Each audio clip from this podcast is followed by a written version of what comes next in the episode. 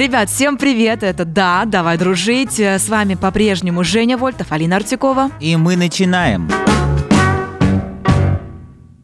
У нас в гостях психолог, обладательница своего собственного личного министерства успеха Инна Литвиненко. Всем привет, привет. всем привет, здравствуйте. И вот мы с Женей пишем, пишем подкасты и думаем, а пора бы нам вообще узнать, а зачем дружить с людьми? Тема сегодняшняя, и будем разговаривать в ближайшее время мы именно на тему того, зачем нам вообще дружба. Собственно, и мой первый вопрос такой. Э, Мне кажется, что дружба — это такой мифический персонаж, как и вечная любовь. Мне кажется, что во взрослом возрасте дружба строится на взаимовыгоде, уважении и симпатии, ну, общечеловеческой, скажем, друг другу. Да? Ты не можешь дружить с тем, кто тебе откровенно не симпатичен, да, но эта симпатия дружбой не называется. Если я уважаю человека, он мне симпатичен, у нас схожи взгляды, мы можем быть друг другу полезны, мы начинаем друг друга беречь чуть больше, чем других людей. Так я вижу дружбу во взрослом возрасте. Мне кажется, что настоящие те самые вот друзья, друзья, это прямо из глубокого-глубокого детства. Только во взрослом возрасте так дружить я бы, ну, я бы не смогла, например. Инна, у тебя есть друзья из глубокого детства? Нет, нет, у меня нет друзей из глубокого детства. Не то, чтобы я чувствовала по этому поводу какие-то переживания. А давайте, ребят, разберем вообще саму эту химию дружбы в детстве, дружбы в каком-то возрасте подростковом, студенческом и вот взрослой, про которую мы уже немножко поговорили. Как мы заводим своих первых друзей? Вот как это устраивается у нас вообще а, в голове, что мы говорим, вот с тобой дружу. Помните, как мы в детстве, Жень, говорили, давай играть, давай дружить? Просто могли подойти к любому человеку. Почему мы это делаем? Как это объяснить э, с точки зрения психологии? Мне кажется, одинаковые вкусы. Одинаковые вкусы. Да мы же к любым подходили, помните, там в песочнице просто девочка с тобой дружу. Да, да, да. Все, тебя нет выбрала. Я знаю такие истории, кстати, Да, да, да. меня также дружила моя подруга. В общем и целом было непонятно, почему это происходит. Я не очень понимала, но она со мной дружила очень активно. Вот. И у меня не, не было выбора. Я была намного ее меньше. Просто у меня не было выбора. Вот. И мы дружили так всю школу, ну, пока я жила в России. И я думаю, что детки намного более открыты. У них еще нет какого-то оценочного аппарата в голове. Он не выбирает ребенок, ну, совсем маленький, я имею в виду, да, там по, э, он из богатой семьи, не из богатой, он веселый, не веселый. Ему просто сейчас хочется поддержки, сейчас не хочется быть одному. Или, например, защиты. Часто дружат против кого-то. Да? Против самой красивой девочки в классе дружат другие некрасивые девочки класса. Это такая общность. Детская дружба, она более эмоционально наполненная и, конечно, с более сильной привязкой. В- Когда ты ребенок, когда ты вырастаешь, жизнь все равно разводит так или иначе большинство людей. А что касается школьной дружбы, вот мы услышали, что один из примеров, когда дружит против кого-то, а, я знаю много людей, у которых вот именно друзья, которые друзья, они не из детского садика и детства, а именно школьные друзья там с 9 класса примерно, либо студенческие. Как правило, потом мы не обзаводимся большим количеством людей э, и друзей. Как мы притягиваем себе тех людей, еще не зрелых, каких-то, которые только становятся вот в том возрасте? Что происходит у нас в голове? Ну, если мы говорим про какие-то студенческие годы или старшие классы, прежде всего у нас в голове, ну, давайте не будем преуменьшать влияние гормональное, да, Да. то, как мы выбираем друзей. Это не Пубертат, всегда-! Да, это не всегда чисто друзья, это всегда там есть что-то между, и девочки нравятся мальчикам, мальчики нравятся девочкам, но они как бы дружат, пока не сделали какого-то конкретного выбора, да. Создаются компании на тему общего веселья, скажем так. Ну или опять-таки на тему выгоды, списать, подготовка к каким-то экзаменам, это же всегда так было. У кого я списывала, не дружу. Вот, а вот с кем были самые такие вот пакостные, забавные истории, вот те друганы прям. Ну да, такие партнеры в крайме, да, то есть вы такие, Ну вы да. связаны, вы связаны вашими, вашими темными секретиками. Это очень интересно, но это уже, да, другой вид дружбы. Это скорее вид дружбы людей, которые только познают жизнь на вкус, и их это объединяет, да, как плохие события, так и радостные события. Э, Университетские годы, они такие, как бы там большинство разговоров, как мы вчера пили, и где мы вчера были, и кто где проснулся, и кто с кем. Друзья по несчастью. А я вот э, думаю, что школьная дружба, она все-таки завязана именно на принципе взаимопомощи. Ну, то есть, условно, я хорошо знаю математику, ты прекрасно знаешь русский язык. И если вдруг случается так, что у нас разные скиллы, то как раз вот эта вот взаимоподдержка, взаимовыгодная, да, она здесь является приоритетной. Ну, по крайней мере, у меня было так. А еще есть третий, который просто классно шутит и тоже вписывается в компанию. У всех все списывает, зато развлекает народ. Да, есть такие общие... Товарищ Шико, помните, как у в графине де Монсоро у Дюма? Мгм. Да, есть такие любимчики у всех. Их любят и отверженные в классе, и как бы красавчики класса, есть такие люди, да. Как тогда объяснить э, дружбу с людьми постарше, да? То есть вот я, например, э, чаще всего общался не своими ровесниками, может быть, в силу развитости интеллекта в сравнении Да, с... безусловно. Те, кто выбирает друзей постарше, там, на мой взгляд, есть два э, типа людей. Либо ты перерос своих ровесников интеллектуально, либо ты ищешь покровительство. То есть ты ищешь старшего товарища, который... Это два вида разных, да, таких поиска такой дружбы. Старшего товарища, который прикроет, проведет себя по жизни, поможет тебе в чем-то. Вот. Но чаще всего это вот эта вот история, Женя, это история про более высокий интеллектуальный уровень, когда тебе, в принципе, не совсем есть о чем говорить с ровесниками, у вас разные интересы. У меня был период жизни, когда я дружила только с парнями. То есть там была компания именно пацанов постарше, моих друганов, прям друганов. Я совсем маленькая, там где-то не 14-15 было, а им уже 18-19. Я там малая, обходила года 4, наверное, малая, потом очень удивилась, что я больше не малая. И вот как объяснить, когда, скорее всего, я не одна, и таких много девчонок, которые в таком возрасте выбирают себе друзей только мальчиков, а девочек, ну, там, одна-две подружки. И наоборот, почему вот а, да, мальчики конечно, наоборот, да, выбирают да. девочек иногда? Я, у меня вот а, в школе, например, да и в студенческие годы был, наверное, только один а, друг пацан, все остальное время я дружил с девочками. Ну, мне как-то интереснее было. Вот, знаешь? то же самое. Мне тоже было интереснее послушать шутки пацанов, чем какие-то рассказы и горести подружек, которые горюют за очередного мужика. Но как-то было посмеяться поприятнее. Мне кажется, что девочкам всегда комфортнее дружить с мальчиками, потому что группа мальчиков очень оперегающая, так или иначе относится к маленькой девчонке. Она у них там единственная или там две-три всего. Защиту искала. Защита. Ага. И это все равно такой легкий некий флирт. Это такое, ты малая, ты чувствуешь, что ты такая малая, такая особенная. Если что, у тебя есть твои 12 богатырей, там, да. Вот такая история. Но по поводу дружбы мальчиков с девочками, это история про то, что с девочками дружат обычно высокоинтеллектуальные мальчики. Это чистая правда, потому что ну, быдломен ему не будет интересно в женской компании там, обсуждать там, стихи, косметику. И мальчики с более развитым мировоззрением, с более развитым кругозором, они идут девчонкам. Потому, во-первых, там тоже обожание, да, тебе же все обожают, тебе сейчас все обожают, тебе нельзя не обожать. Огромное количество девочек, которые обожают одного Женю, это всегда очень комфортно и для эго приятно. У тебя не нужно с ними соревноваться в брутальности, в мускулинности, доказывать им, что ты там суперчел. Они и так тебя принимают и обожают как суперчел. То есть это такие нюансики. Хорошо. А, мы проговорили немножко немножко про такие все этапы дружбы. И вот дальше начинается работа. Мы закончили университет, у нас есть пару друзей. И думаю, со мной многие согласятся, что мы не заводим прям много друзей в зрелом возрасте. И я видел неоднократно посты, представляете, начали дружить там в 30, э, в 25. Это такая редкость. Почему нам сложнее заводить потом друзей? Мы уже сформировавшиеся личности, у нас есть свои границы, мы достаточно закрыты, у нас есть травмирующий опыт э, неудачных mm-hmm. отношений, предательства. предательства, да, лжи за спиной, использования использования в том числе. И нам гораздо сложнее во всем этом разглядеть и поверить еще раз, что мы в этот раз надеемся, что не ошибемся. То есть дружба во взрослом возрасте, ты даешь человеку карты в руки, во взрослом возрасте тебе можно навредить более фатально, чем в юном. Ну, сколько вот этих вот историй, когда друг друга кидал на бизнес и прочие такие вещи, да, это история про то, что если ты в 40 лет тебя кинули на бизнес, тебе гораздо сложнее снова построить бизнес, то есть риски, они меняются, да, чем, допустим, в 20, когда ты думаешь, что вся жизнь впереди, и ты готов совершать необдуманные поступки начинать все заново, да, больше рисков, больше э, потерь, и эмоционально сложно поверить, что в этот раз тебя не предадут. А мне кажется, нужно просто найти место, где собрались так в кружочек э, все преданные, и вот, я не, не знаю, может быть, по принципу совместной боли прожитой, да, вот этого опыта как-то искать друзей, потому что, а, ну, случается такое, что а, люди уходят из твоей жизни, они могут вообще, в принципе, из жизни уйти, да, да. и ты не можешь, э, как социализированный человек, в большом-то городе живешь или в маленьком, ты не можешь так или иначе ни с кем не общаться, и все равно хочется более близкого контакта. Я, например, не знаю э, вот таких вот людей, которые э, ведут себя как э, социальные отшельники. Все равно кто-то должен быть.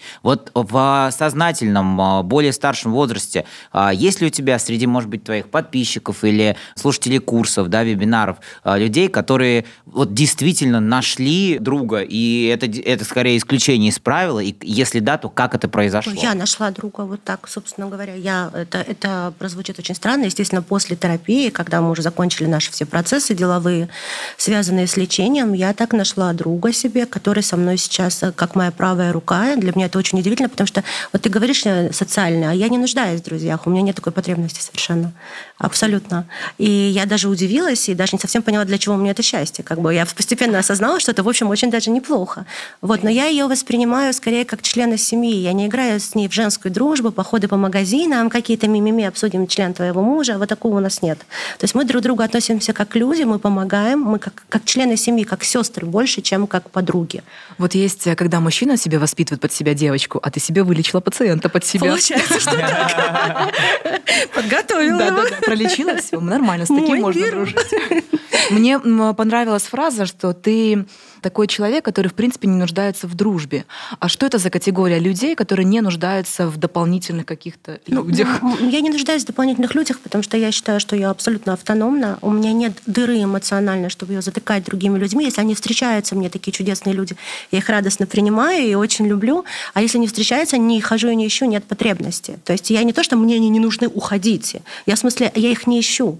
Мне нет потребности, чтобы я без этого страдала. Мне не нужны люди, чтобы дополнить себя в целом. А если, например, возникает какая-то такая эмоциональная дыра, стоит ли, что называется, тереться об человека? Понятно, что можно просто искать, да, и каждый раз так поступать, но мне кажется, что иногда вот, значит, об- обсер сестер по цеху может э, гораздо быстрее вылечить больную голову, чем э, вот эта вот автономность и, и поэтапное долгое заживание. Ну, безусловно, люди так и пользуют друг друга. Мы, мы на самом деле наши очень часто наши взаимосвязи строим на, по принципу, где моя дыра, как бы, да, и я ее буду тобой лечить, так или иначе, частично или полностью. В этом нет ничего страшного, это очень естественно. Мне кажется, это Человек- нормально. Да, это очень естественно. Человек ищет, где ему перестанет быть больно или перестанет быть одиноко, где он наполнится. Я сейчас не говорю про такое юзание из разряда там я тебя буду пользовать, а ты терпи, страдай, а потом я тебя попользую и выкину. Это обычно очень взаимно. Вот как ты говоришь, общий интерес. Там кто-то всех обидел, вы дружите как бы против него и друг друга очень хорошо понимаете на этот период. Но это дружба, которая заканчивается.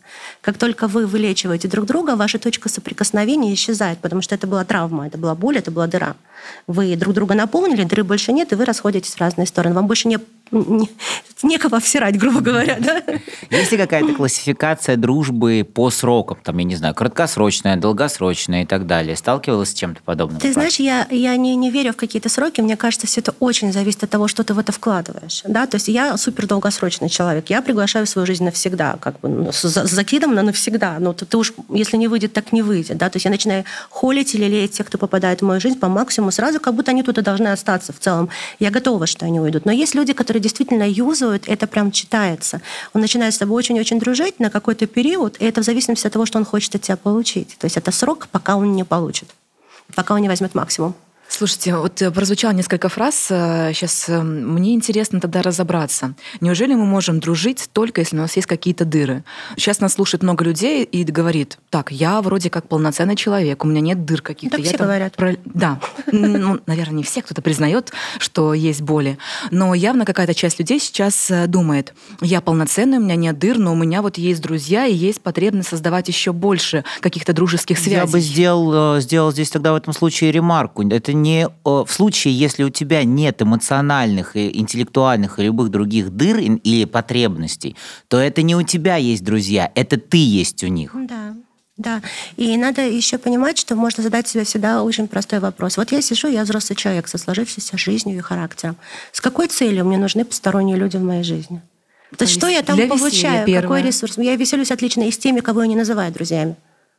Ага, то есть у тебя есть категория людей, которые люди Вокруг для меня веселья. полно людей, с которыми я в хороших отношениях. Но назвать другом это как назвать любимым для меня. Да? Я же не со всеми э, люблю всех, да, как бы как мужчину. Да?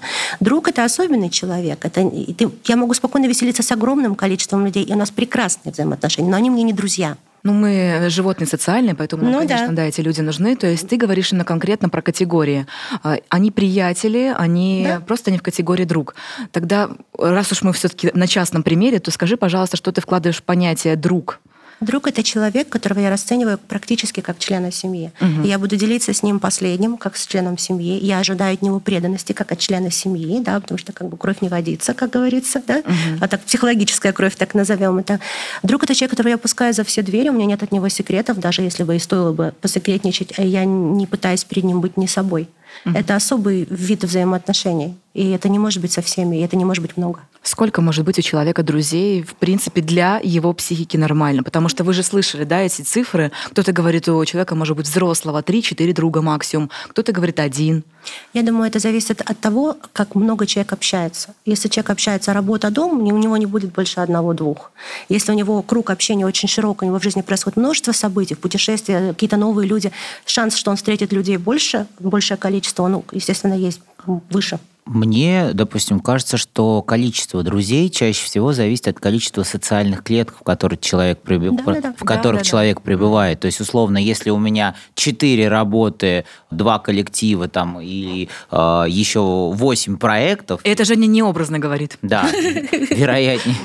Вероятнее всего, что в каждом конкретном коллективе есть человек, с которым я ближе всего общаюсь. Это еще у Джоан Роулинг было описано крестражи, mm-hmm. на самом деле, да, да. то есть э, это, ну, это попахивает, конечно, разделяя и властвуй, но, опять же, да, посмотрите, огромное количество самых культовых сериалов, они построены на принципе, когда двое покоряют мир.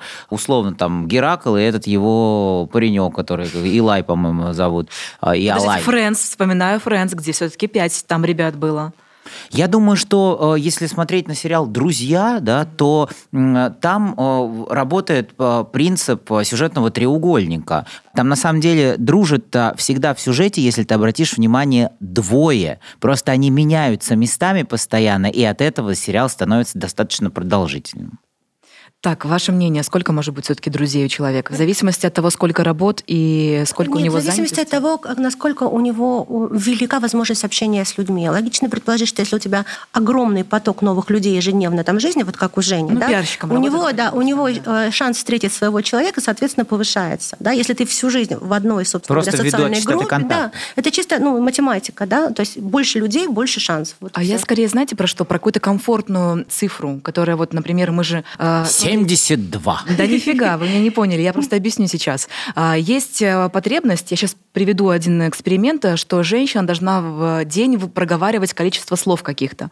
Если мы не проговариваем сколько-то там слов, то мы себя чувствуем дискомфортно, у нас настроение портится. Нам нужно разговаривать, и не просто, а иногда получать какой-то отклик, там по телефону с мамой, с подружкой. Вот есть такой вот один эксперимент. Есть также какой-то другой, где мы должны меняться и получать энергию другого человека. Я вот скорее про такие вот случаи в жизни если какое-то комфортное для психики число. Тут нельзя, тут такая ошибка, нельзя выводить э, комфортное число для всех сразу. Да? И э, для кого-то комфортно два, для кого-то комфортно пятеро таких людей, разбросанных по миру.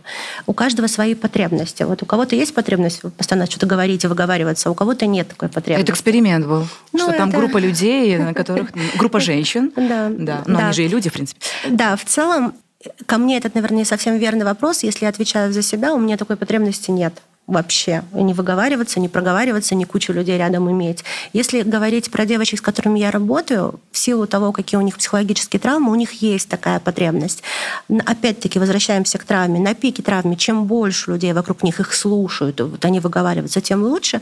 Потом статистически остается один-два человека. Ну, то есть даже если вы входите в какую-то группу поддержки, вы там в итоге будете общаться с одним-двумя людьми, а не со всеми, кто вас поддерживает. Это абсолютно нормально. Они вам больше подходят, больше откликаются откликаются, вам с ними эмоционально комфортнее. Ин, ты на э, вебинарах объединяешь девушек в группы, потому что группа – это временный творческий коллектив, и если посмотреть э, только с точки зрения логистики, да, то есть они приходят, например, там, ну, на ступени, да, это серия вебинаров у Инны Литвиненко, если кто-то не, слушал, послушайте, психика станет явно здоровее. Они же все равно так или иначе приходят и объединяются в временную такую творческую Безусловно. Да, да. историю, в которой легче найти человека, с которым можно пообщаться. Если у тебя а, стратегический такой ход там, когда они работают в парах, например? Нет. Я делаю все для индивидуальной работы. Почему? Потому что я не хочу, чтобы человек подвергался влиянию как чего-то другого мнения. Я даже говорю, что если вы мой вебинар смотрите всеми членами семьи, смотрите по раздельности и не обсуждайте. Это все очень личная работа, и я очень не люблю вот явление чата, да, и явление группы, когда кто-то один сказал, и это как снежный ком понеслось, и всем кажется, что у них так. А потом начинаешь разбирать каждого по отдельности, даже не близко, не так.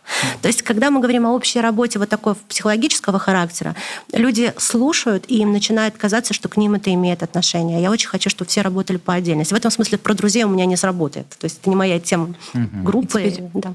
Теперь я понимаю, что все эти вот исследования, которые проводятся на группе, например, э, двух тысяч человек, они совершенно даже не имеют значения, потому что две тысячи вот так совпало, совпадение, что у них действительно есть потребность выговариваться, да, а другие две тысячи людей э, хотят молчать с утра до вечера, им вообще нафиг это не нужно. Безусловно. И самая большая проблема, когда встречается человек с первой группы, с человеком с второй группы. И говорят, это же норма, а у меня же так все было. Да, мне сказали на эксперименте, что я нормальная, а, а ему это вообще и не надо.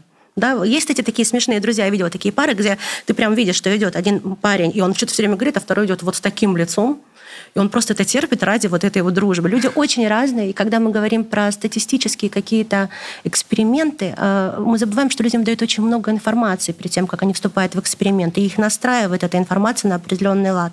Вы тоже не сможете все время разговаривать. Вы, вот какой-то день у вас есть такая потребность, а в какой-то день вы не хотите просто слышать никого и ни с кем не хотите общаться. Это не постоянная потребность. А давайте мы сейчас накидаем людям варианты, где можно знакомиться в зрелом возрасте.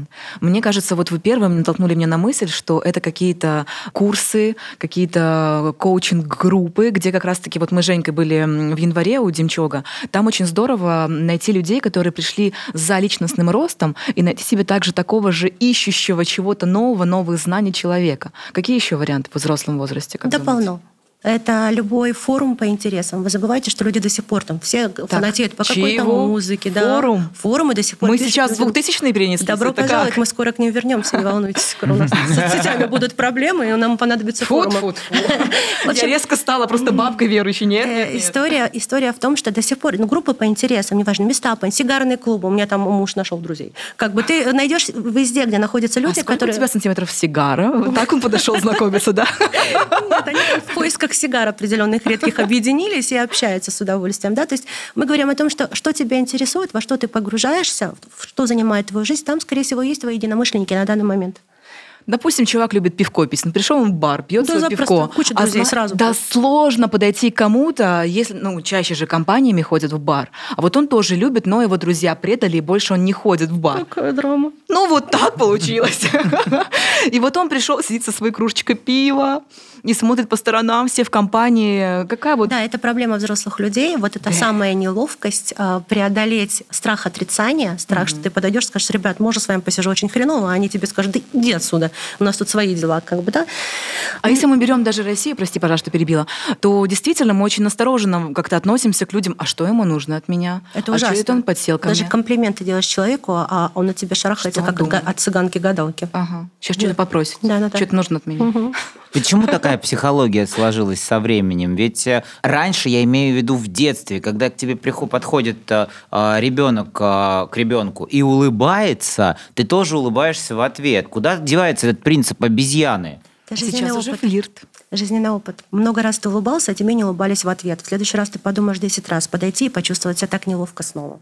Это жизненный опыт. То есть мы с чем сталкиваемся, то и, собственно, отражаем. Поэтому это нормально. Если такое количество негативного опыта с течением жизни, каким образом а, его правильно ликвидировать? Как освобождаться от опыта? То есть а, не, не накапливать, да, а если какие-то, не знаю, может быть, техники, варианты освобождения от а, негативного восприятия, да, и как следствие трансляции его на дальнейшее взаимоотношения с людьми? Я очень советую э, взять негативный опыт как некую механику, обезопасить себя да, но не как механику считать, что все плохие и все могут тебя обидеть. Я спокойно могу подойти к любому человеку на улице и сказать то, что я хочу, мне в целом все равно, что он ответит. Я это сделала для себя. Вполне возможно, что так я приобрету нового друга или знакомого или кого-то.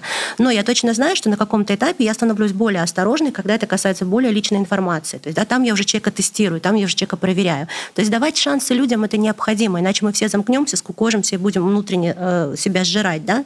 Но использовать вот этот опыт именно именно как я помню, как меня там предали, и теперь вот на этой точке нашего сближения я начну рассматривать тебя и под другими градусами, скажем так, да. То есть взять его и использовать для защиты точечной, а не тотальной от всех сразу. Это вот очень важно. Слушайте, а как вообще правильно реагировать на комплименты? Потому что иногда завязывается разговор с комплимента какого-то, а человек такой, правда? Ты реально так думаешь? Это все. Можно не продолжать с таким человеком разговор. Он тебя съест, выпьет до конца и использует тебя как э, жилетку. А давайте мы дадим совет тому, кто так реагирует. То есть он э, из-за того, что это мы понимаем, неуверенность в себе, а, какой-то негативный опыт, бла-бла-бла. Как правильно по-здоровому реагировать на комплименты, кроме слова «спасибо»? Улыбаться, говорить «спасибо», да, и говорить, что тебе очень приятно. И желательно сделать ответный комплимент, просто из вежливости. Это всегда очень сближает. И многие люди, когда они такие, вот слушай, я вот хочу тебе тоже сказать, это я общалась с друзьями, которым... У меня есть друзья, они прям друзья, но им сложно что-либо говорить. Они в голове это как-то подмечают, но они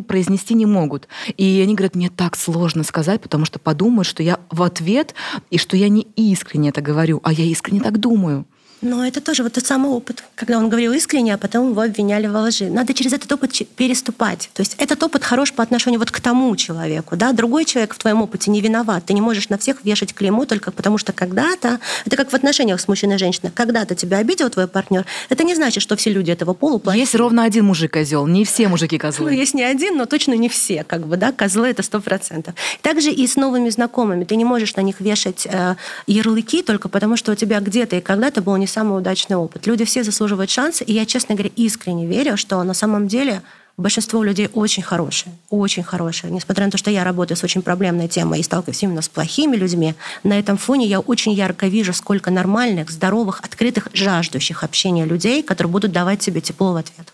Мне еще очень понравилась фраза про партнера. Вот мне кажется, что вот э, дружба, я бы заменил в своей жизни слово друг на слово партнер, да. и все стало бы на свои места. Партнерские отношения могут быть разные. Они могут быть краткосрочные, долгосрочные, они могут быть крепкие, могут быть взаимовыгодные, могут перестать быть взаимовыгодными. И когда ты, звучит слово друг, у тебя какой-то такой эмоциональный, что ли, кластер включается, и ты так, ну, подожду, ну вот, и, и, и реально превращаешься в жду ждуна. Когда ты смотришь через призму партнерства, да, а, ты можешь четко сказать, так, партнерство, кажется, подходит к концу. И не так обидно даже звучит. Я хотел спросить, знаешь, про что, Ин? Как ты относишься к дружбе с бывшими врагами? А, ну, то есть, условно, люди ненавидели друг друга, да, и в какой-то момент сходятся. Вот я недавно видел на светской тусовке Алена Водонаева и, и Вика Боня встретились, да. Как будто, знаешь, вот эти 15 лет, 15, вспомни, 15 лет назад, там они и мужчину не поделили, да,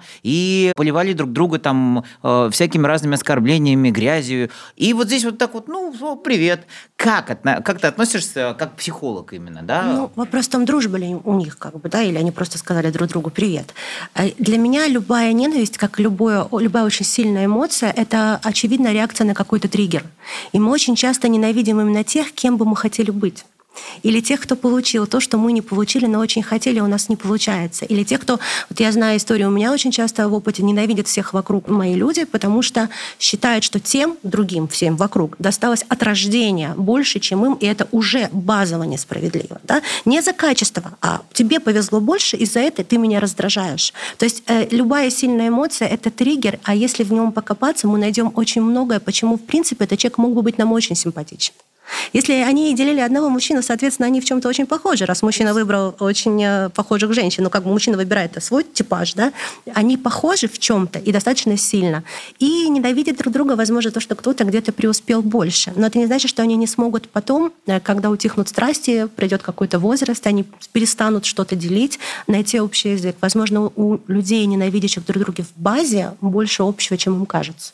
То есть Сто процентов мы можем утверждать, что через лет 15 люди, которые ненавидели друг друга в универе, могут стать вполне себе друзьями. Если на фоне не стоит глубоких травм и страшных событий, безусловно. Да? То есть если мы говорим про какие-то кошмарные события, и ты ненавидишь человека вот за, конкретно по какой-то вот этой причине, то вряд ли, безусловно. А если это было вот просто... Бесила Машка в универе Вот прошло там ну, лет. Если вот на такой причине просто ты меня раздражала, потому что твоя юбка была короче, чем моя, и на тебе цеплялись больше, чем ко мне, то, конечно, да, вполне Классно. Мы поговорили про места, где мы можем друзей заводить. А давайте мы поговорим про срок дружбы. Какие есть признаки того, что пора заканчивать дружбу? Ну, для меня признаки того, что пора заканчивать дружбу, ну, абсолютно логично. Это когда общение становится токсичным и некомфортным, либо когда ты чувствуешь, что ты даешь не столько, сколько получаешь в ответ. Да, и когда то, что ты получаешь, стремится все больше к нулю, а с тебя берут по максимуму и используют тебя по максимуму, тут уже не про... И, ну это количественный фактор. Мне кажется, что иногда бывает такое, что есть, например, люди э, эмоции, есть люди слова, а есть люди действия. Возможно, ты э, как человек эмоциональный отдаешь эмоцию и слово, а при этом человек отдает действием, но тебе кажется, что он отдает меньше. Может быть такое? Может быть такое, и для этого у людей есть язык, и дружба предполагает, что вы наладили общение и можете это обсуждать. Но если э, после обсуждения ничего не меняется, вам продолжает э, быть некомфортно, то отношения пора заканчивать, либо ставить на длительную паузу, на обдумывание и анализ. А что касается фразы «я перерос его»? И так бывает очень часто, не только в дружбе, но и в отношениях. Это ужасная фраза, к сожалению, ее нельзя отрицать, потому что мы растем. Наш опыт делает нас ежедневно другими людьми.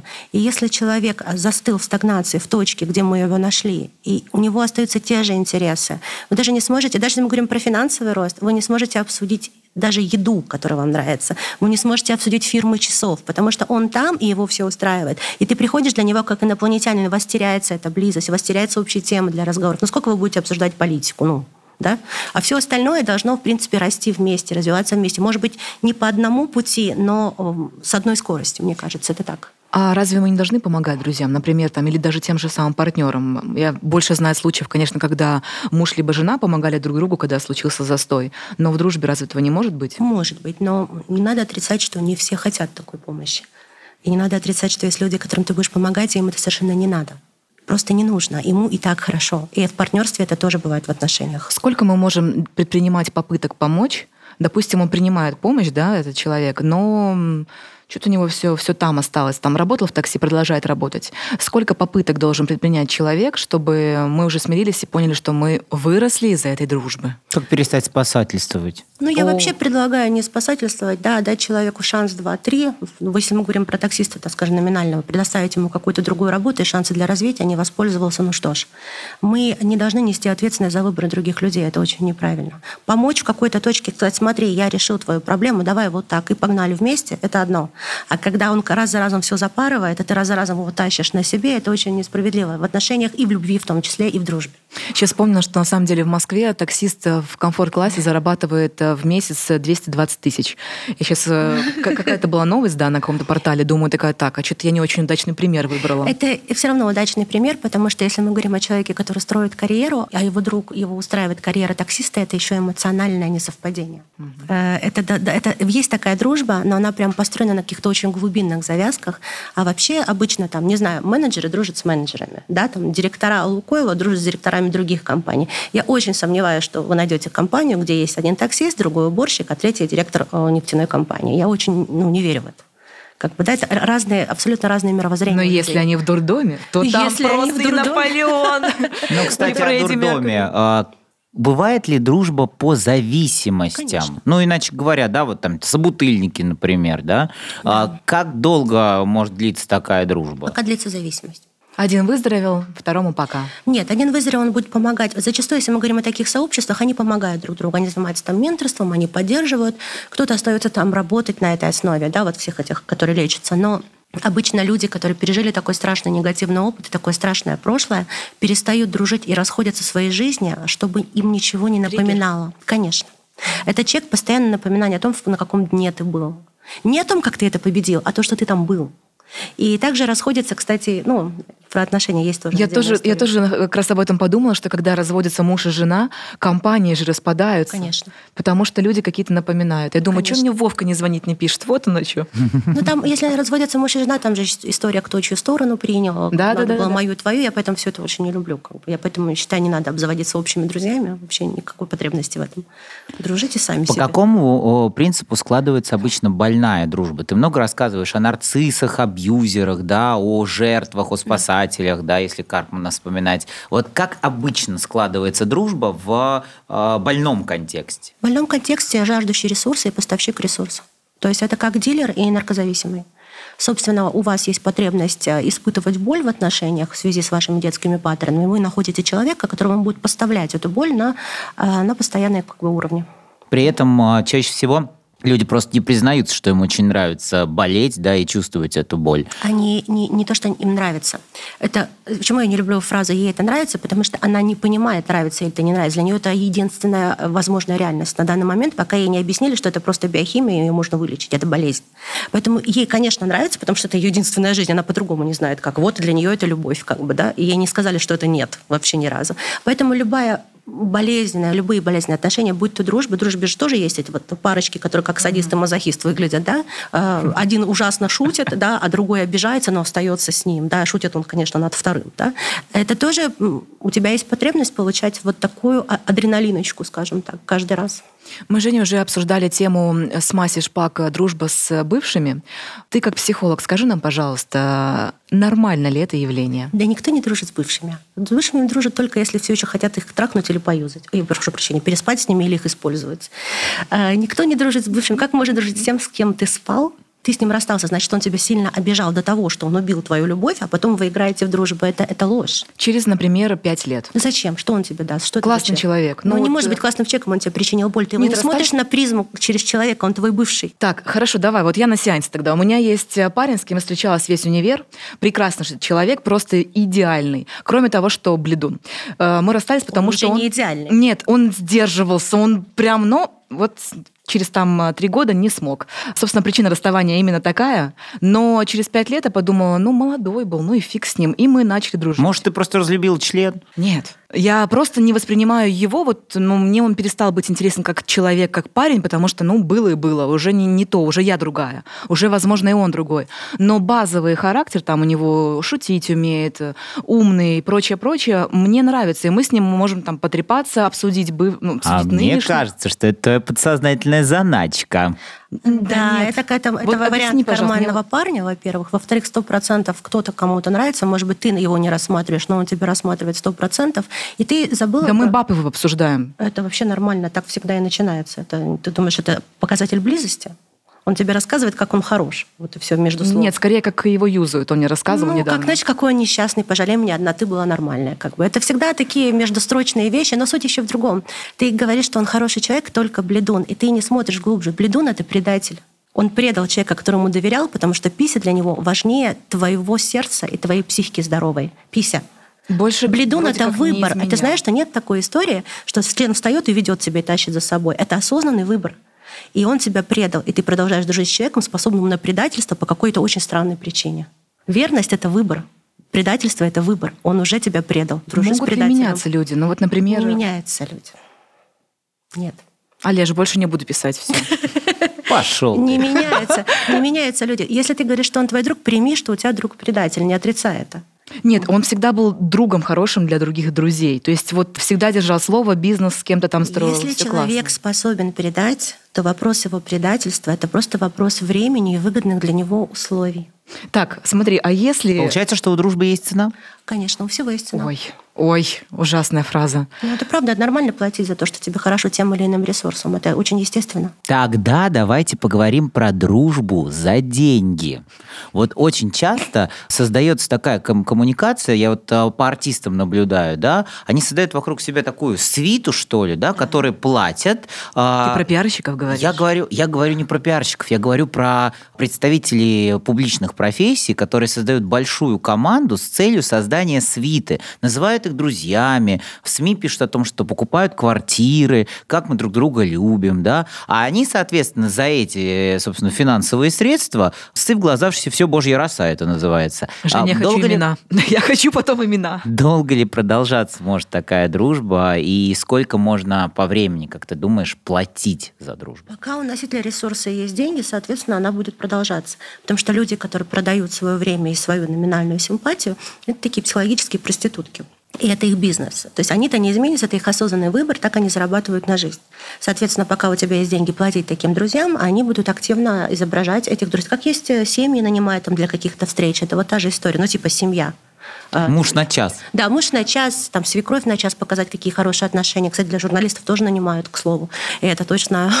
вот. Но суть в том, что это же, ну, это нельзя назвать дружбой. Это как раз партнерские отношения. Я покупаю себе людей, чтобы они меня сопровождали. Мне кажется, здесь намного честнее китайцы и японцы, где там есть прямо такая услуга, где ты покупаешь друга. Ты можешь пойти с ним там э, разные, поговорить, пойти в бар, либо просто он там тебе окажет еще консультацию, если у него есть навыки некие, как психолога. Да, это головой за, загорелась э, лампочка для нового бизнеса. Это классно. Давно тема. в Китае и в Японии очень успешный бизнес. На фоне пандемии э, очень часто стали появляться объявления «собеседник на час». На, и да, да, что я тоже такое видела. Это, кстати, да. на фоне того, что в России не верят психологам, но каким-то странным странным отдаленным собеседникам верят больше. Да, это а почему забавно. так? Что за феномен? Ну, это феномен, это ладно, это уже отдельно долгая история. У нас люди вообще не любят врачей, они идут к зубному только когда зубы уже вываливаются, соответственно, они идут к психологу только когда уже думают о том, чтобы что-то плохое с собой сделать, да. Ну, все остальное для них они здоровы.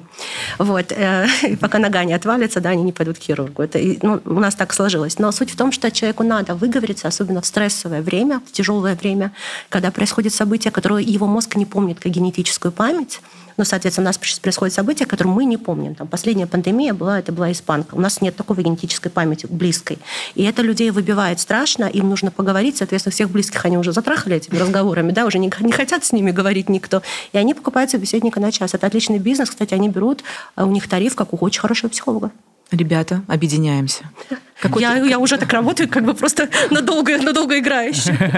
Я, соответственно, вот как в Японии, мне можно заплатить, и я решу все ваши проблемы и ну, почищу вашу голову. И, и дипломчик имеется, если что. Конечно, да. Так безопасно, по крайней мере, да, для, для тех, кто обращается. Есть ли психологический момент а, выбора друга по каким-то внешним показателям? То есть, условно, блондин с блондинами, китайцы с китайцами и так далее? Мне кажется, нет. Мне кажется, что друзей мы выбираем... Там единственная база, ты мне не отвратительно не вызываешь отвращения, чисто э, такого интуитивного. Запах твой, э, внешность твоя, мне не неприятно, а дальше я уже смотрю на то, что у тебя за глазами, да, за красивыми. Вот.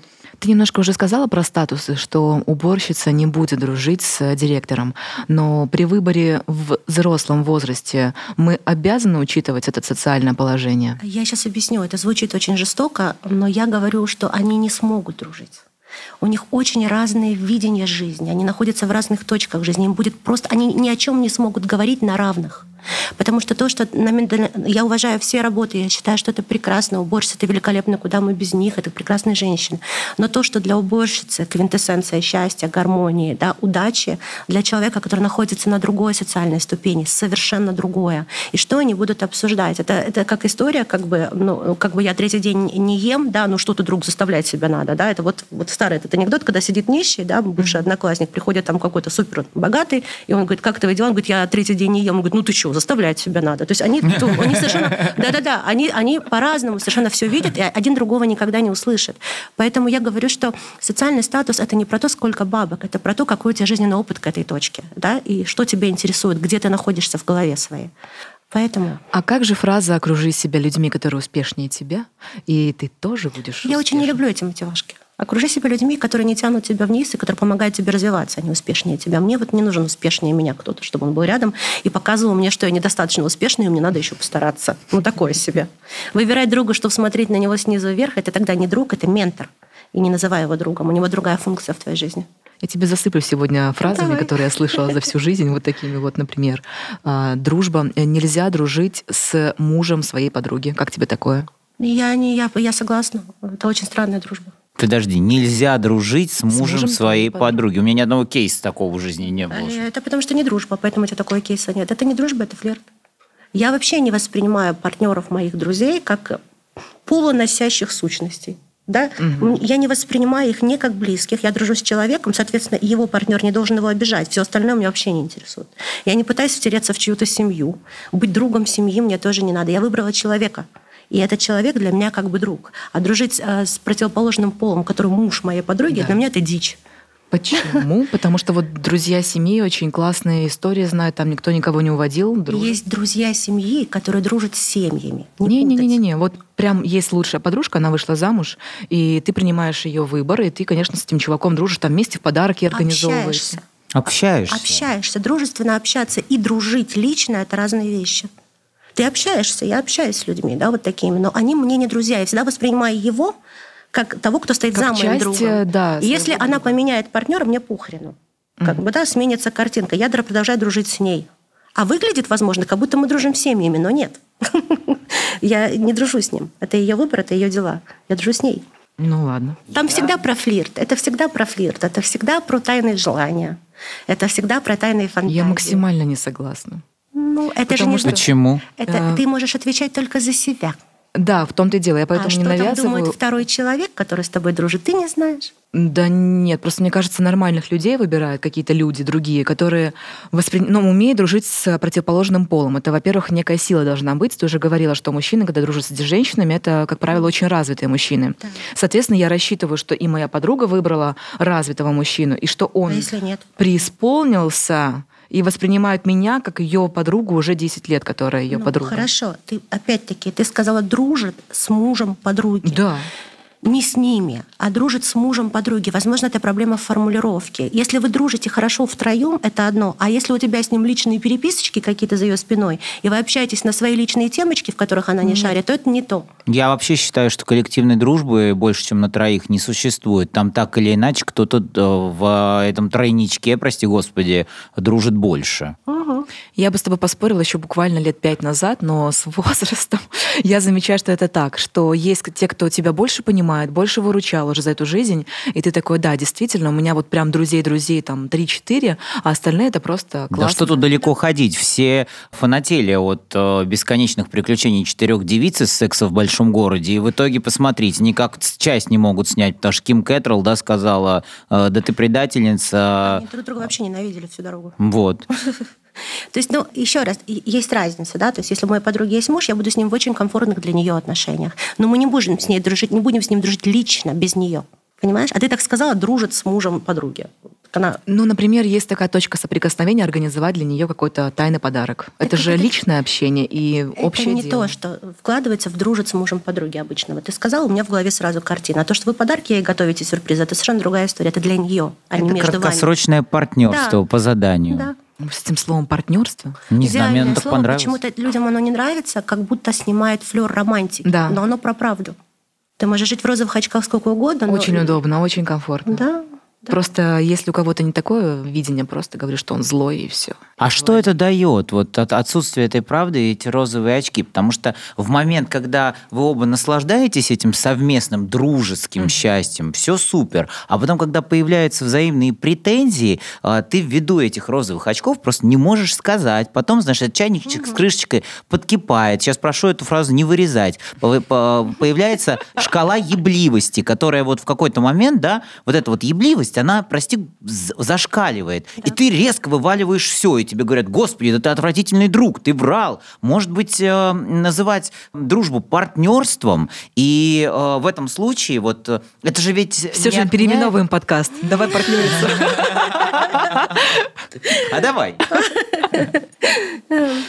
Пришли Розовые очки это всегда ведет к травме, розовые очки всегда ведет к самообману, а розовые очки это про не про взрослость. Не надо взрослеть. Нет никакой вечной любви, нет никакой абсолютной дружбы, и мы все друг другу Я вышла из чата. До свидания. Особенно, особенно людей, знаете, бомбит на фразе, я задаю вопрос и говорю, а за что вы его любите? Любовь, она не за что, она просто так или вопреки, это ложь. Я люблю человека конкретно, за конкретные вещи. Не было бы в них этих вещей, я бы его никогда не полюбила. А если ответ он похож на меня? Это нормально? Так ты любишь кого? Себя, его? Непонятно. Его, ну, потому что он похож на меня. Ну, конкретно в чем он похож? Это ты начинаешь видеть, что есть Ага. качество. Ты любишь за качество, ты любишь за внешность, ты любишь там за член, я извиняюсь, ты любишь за что-то. Ты извиняешься за член? В смысле, многие считают, что любить за член плохо, я так не считаю, допустим, да? Вот, ты любишь за что-то определенное, и в нем есть набор этих качеств. Возможно, они похожи на твои, но суть не в этом. Они там есть. Не было бы этих качеств, ты бы не любила этого человека. И тебя любят точно так же, по набору качеств и совпадений. Мне нравится такой ответ. Ну, это правда. И поэтому, когда... Ой, вопреки. Еще не хватало любить вопреки. То есть он весь говно, а я его люблю. Смысле? но он любит меня. Почему ты так решила? Я вижу это в его глазах. Просто это отдельная история и розовых очков. Стереотипы. Здесь должна была быть э, заставка, мне кажется, из битвы экстрасенсов прозвучать. Да-да-да. Это тоже вот розовые очки. То есть все в жизни, оно очень просто на самом деле. Ребят, я предлагаю нам сейчас проговорить э, механизм построения дружбы. То есть как она у нас завязывается. Мы, например, э, в клубе по сигаретам познакомились с человеком, нашли общие интересы. Первая стадия – это сближение на общих интересах. Безусловно. Или, например, э, люди застряли на палубе в корабле в пандемию, в соседних палубах сдружились. Тоже это замкнутое пространство. На работе то же самое, я считаю. Также угу. отношения выстраиваются. Ты выбираешь из террариума одну самую симпатичную змейку и дружишь с ней. И вот у нас... Дружный серпентарий единомышленников. Э, да. Э, второй этап у нас. Что должно произойти, чтобы ты еще больше сблизился с человеком? Э, схожесть жизненных принципов и взглядов, хотя бы на данном отрезке жизни. Схожесть, то есть вы видите жизнь под одним ракурсом, примерно. Это очень важно, потому что люди начинают отталкиваться друг от друга по очень смешным причинам – Тут по самым странным. Да, а мне кажется, что перед этим должна обязательно случиться взаимовыручка. Потому да. что если у вас просто похожи принципы, вы такие, как два философа, встретились, да. но не факт, что дружба начнется. А вот ситуативная взаимовыручка, она сближает. И вот тут как раз принципы Да, и в точке взаимовыручки мы понимаем, что мы, а, можем быть друг другу полезны, и, б, человек пошел на то, чтобы сделать нам что-то полезное. Уже плюс ему в карму, так сказать. Уже он нас интересует больше. Если ни разу никто никого не выручал, скорее всего, до понятия дружба это не дойдет. До настоящего понятия партнерской дружбы, да, не дойдет. Хорошо, вторая точка у нас, как я поняла, у нас взаимовыручка. Третья – это взгляды на жизнь в данном принципы. Это важно, да, принципы, принципы. да, безусловно. А, и все после этого завязывается дружба или После этого завязывается еще? более плотное общение. На, mm-hmm. В развитии этого общения вы уже выясняете, насколько вы, вам комфортно с друг другом, и если комфортно, это развивается дальше.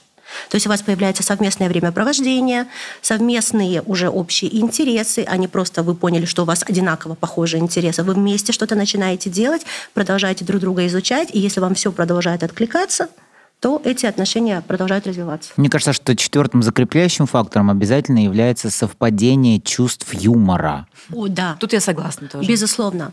Вот это может быть просто провалом, если это не, не, не то. Да, чувство юмора – это удивительное качество, которое должно совпадать, да. Я, кстати, замечал, что люди, у которых э, условно его нет, хотя на самом деле оно есть, просто, наверное, на другое, да. да. Те, у кого нет, они тоже в группке а, а таких серьезных личностей э, воссоединяются да. и долго дружат, кстати да, говоря. Да, это вот тот самый такой супер английский юмор, не адаптированный под нас, а супер английский, где человек пошутил, и ты сидишь и...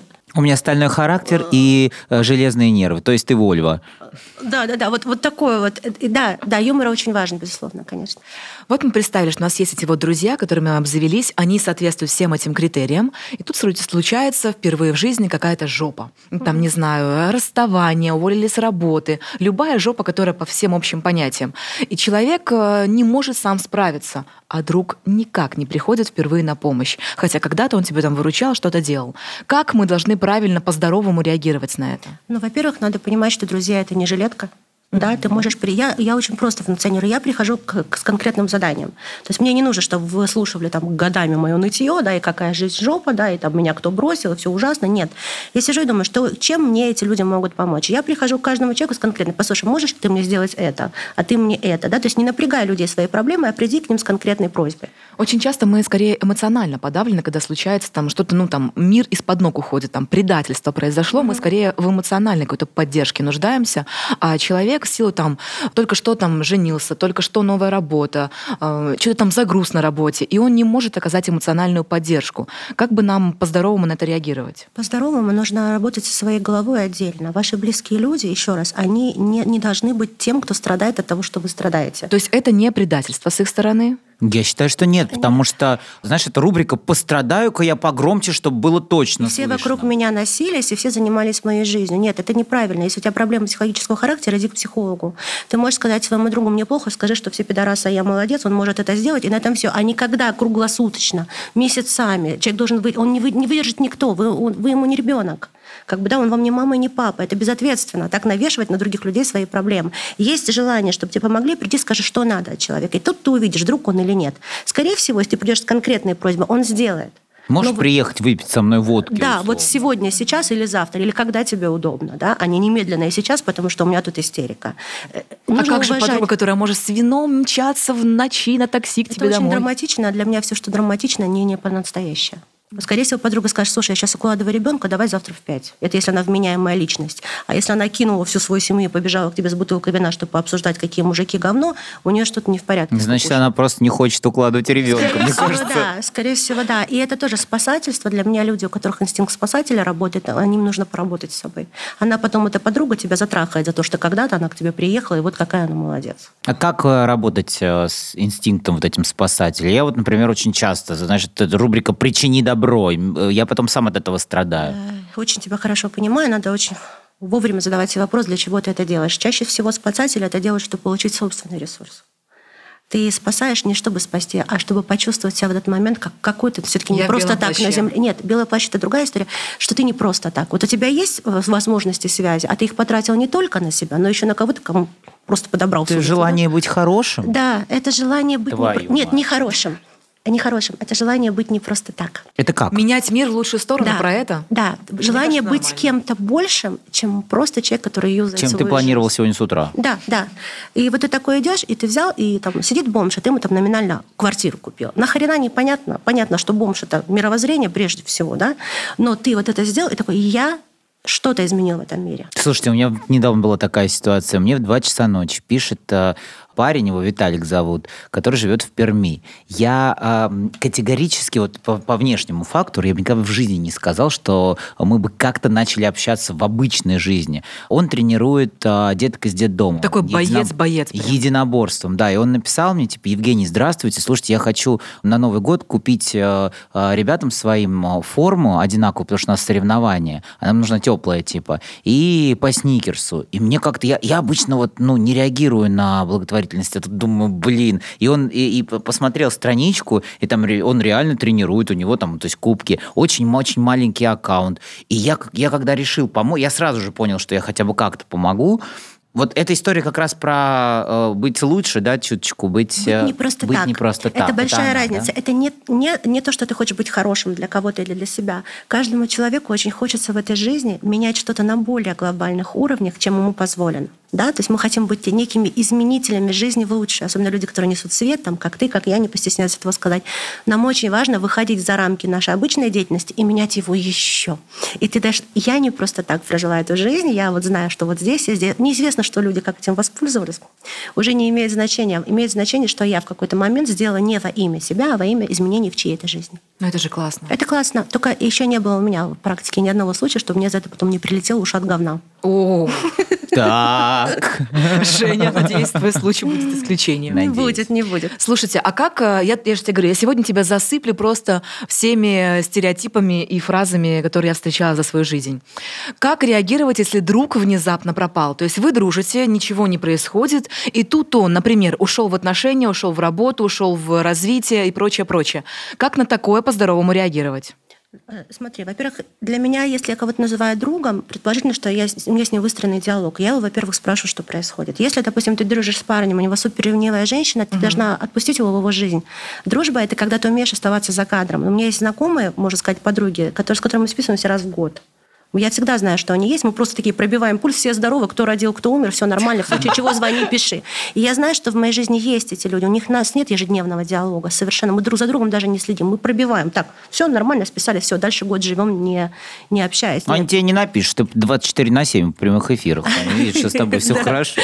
Да, но суть в том, что да, нужно уметь вовремя остаться за кадром, нужно вовремя убрать свое влияние на человека, если ему сейчас нужно больше свободы. Это тоже показатель дружбы.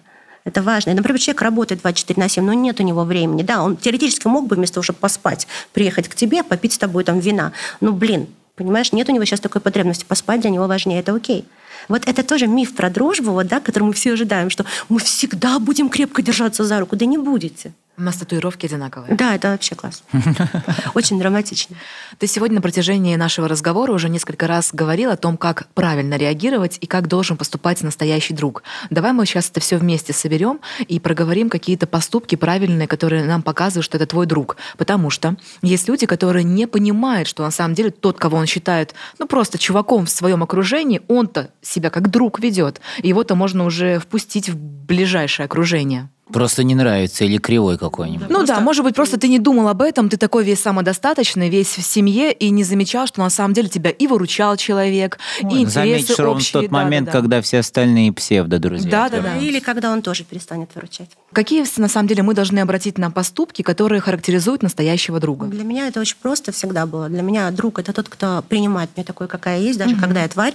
Друг это человек, на которого я могу положиться в любой экстренной ситуации, даже если она в чем-то опасна для него. Я не пользуюсь этим, то я на крайний случай приберегаю всегда. Нет, я очень уважаю личное пространство моих друзей. Я дружу с очень разными людьми, я их не беспокою по пустякам. Но я рассчитываю, что если мне понадобится помощь, они все объединятся и все мне помогут. То же самое я сделаю для них. Друг это тот, кто тебя не юзает, постоянно зная, что ты не откажешь, а очень тебя бережет. И тот, на кого ты можешь положиться. И тот, кто не рассказывает про тебя за спиной. Ну, таких даже можно в окружение свое не пускать, те, кто смеет обсуждать тебя. Ну, вот это не всегда узнаешь сразу. Ну да. Вот, не обсуждая тебя. Например, особенно когда ты популярная или известная личность, и эти люди потом, я просто сталкивалась с этим не лично, и лично, и через моих знакомых, которые сливают эту информацию непонятно кому личную, а в лицо дружат, грубо говоря. Да? Вот это большая проблема известных людей. Им, им еще сложнее обзавестись друзьями, потому что выгода дружбы с ними очень очевидна. Да? И поверить в то, что тебя полюбили за твою душу, а не за то, что ты известен и богат, и можешь в любой момент вытащить из дерьма, достаточно сложно. Ну, это дружба между лакеем и королем. Да, да, ну да. Вот, поэтому все очень просто. То есть я еще раз, для меня друг это член семьи, и я жду от него того же, что от члена семьи. И то же самое даю. Как правильно мириться, когда была какая-то ссора? Часто бывает на пустяках, а часто бывает, ну, не вовремя что-то сказал. Как с таким человеком помириться, если он друг? Во-первых, еще раз, разговаривать с людьми надо учиться. Эмоции, мы же все суперэмоциональные. Если ты чувствуешь, что ты сделал не так, приди и скажи, что ты вел себя как говно. Ничего в этом страшного нет.